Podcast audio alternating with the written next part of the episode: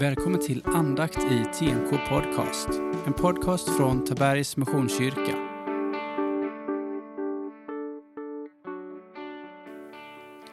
Jag heter Daniel Lundstedt och är en av församlingens pastorer. Välkommen till våra andakter. Vi fortsätter vår läsning från Johannesevangeliet.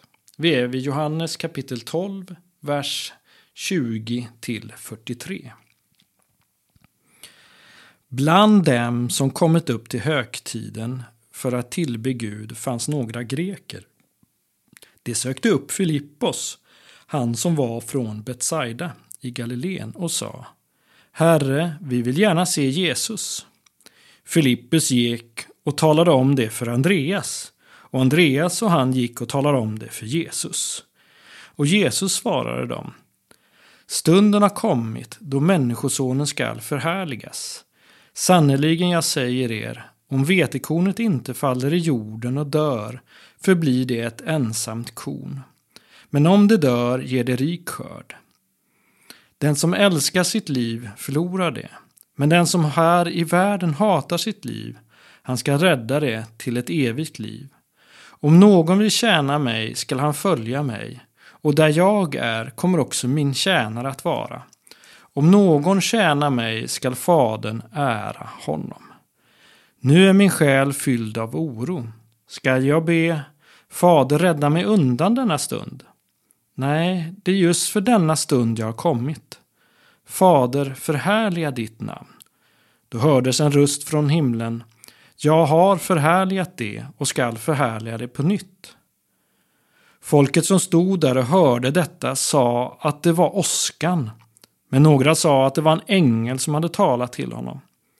Jesus sa, det var inte för min skull som rösten hördes, utan för er skull. Nu faller domen över denna världen. Nu skall denna världens härskare fördrivas. Och när jag blir upphöjd från jorden skall jag dra alla till mig. Detta sa han för att ange på vilket sätt han skulle dö.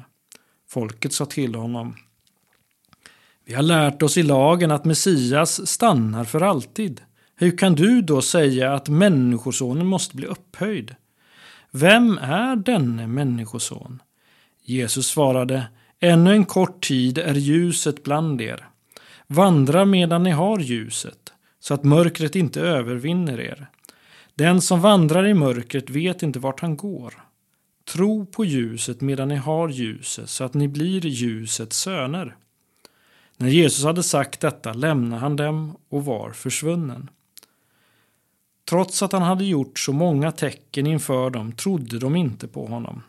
Ty profeten Jesajas ord skulle uppfyllas.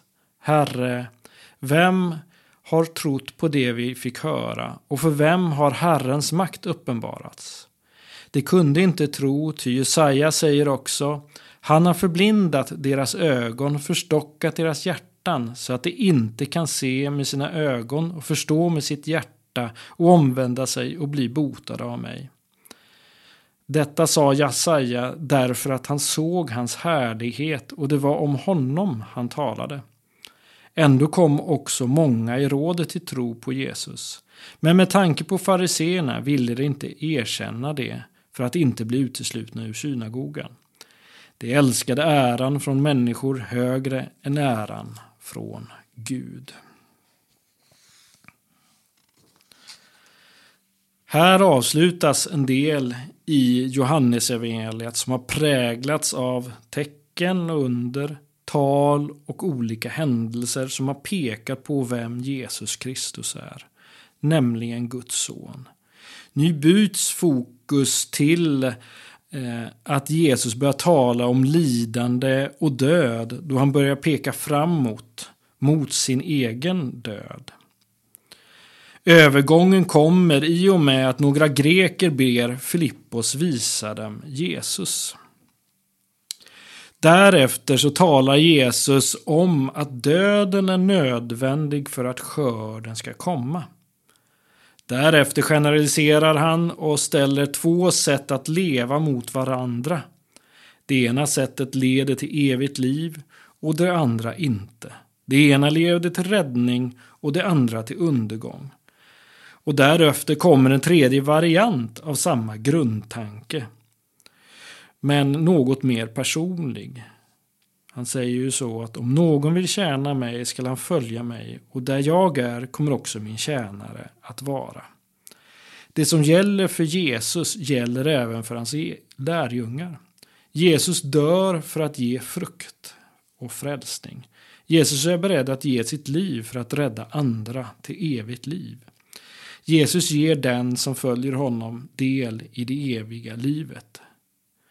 Och därefter kommer en förklaring till varför så många inte tror på Jesus just då.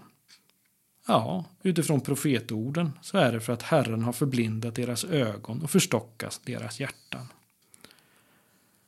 Vad tar vi då med oss av den här berättelsen? Jag tänker först och främst på Filippos. De här korta orden om honom så tänker jag honom som våran blyge hjälte. Den som har fått veta om att ja, men, man måste berätta om sin tro. Och nästan gömmer sig när man hör detta. Det står ju så kort att grekerna kommer till Filippos för att få veta vad Jesus är.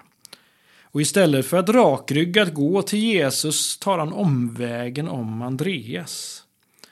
Vilket man kan tycka är konstigt. Samtidigt så gör han ju någonting. Och jag tycker att Filippos som evangelist troligen är lik många av oss. I vår blyghet och vilja att göra rätt tar vi en omväg till Jesus. Då vi inte vill göra fel. Vi tror inte att vi kan säga rätt ord och leda en människa till Gud. Så därför så försöker vi på andra sätt. Men jag tycker att han är en hjälte ändå, eftersom han gör något. Han visar en väg framåt istället för att säga jag vet inte och sen bara gå bort. Han går vidare till en som har större självförtroende och, och som leder dem därför vidare till Jesus. Och det kan vi alla göra. Sen har vi två saker till i den här texten som kan vara svåra. Jesu tal om vetekornet som måste dö för att ge liv. Ja, det kan ju alla förstå så att säga som har försökt odla någonting. Att fröet måste i jorden och sen med blötan och så, så spricker det sönder och det blir liv. Eh, med den liknelsen förstår vi det viktiga med Jesu död och uppståndelse. Det blir ganska tydligt där. Men eh, vidare sen då? Vad är det som hindrar människor att tro då och nu? Är det förutbestämt vilka som kommer till tro? Eller finns det andra faktorer som styr? Om man skulle bara läsa det här bibelordet, ja, då är människors eh, ovilja att komma till Gud, ja, det är Gud som har bestämt vilka som ska förstå och inte förstå. Jag ställer mig frågan ifall det alltid är så eller hur det är. Vad är det som styr en människas väg till Gud? Men på ett personligt plan kan frågan ställas till både dig och mig. Vad hindrar vår tro idag? Vi ber. Herre Jesus Kristus, hjälp mig att visa på dig, i alla fall som Filippos. Hjälp mig att tro mitt i en värld som är fylld av hinder. Och jag ber om nåden att få vara nära ditt ljus. Så ta emot Herrens välsignelse. Herren välsigne dig och bevare dig. Herren låter sitt ansikte lysa över dig och vare dig nådig. Herren vänder sitt ansikte till dig och ger dig av sin frid. I Faderns och Sonens och den helige Andes namn. Amen.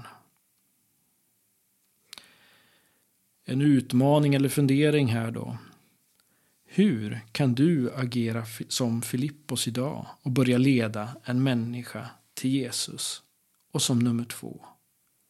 Vad hindrar dig att komma närmare Jesus idag? Försök övervinna de hindren.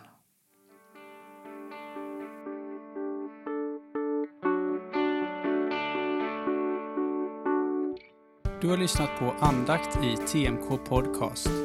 En podcast från Tabergs Missionskyrka.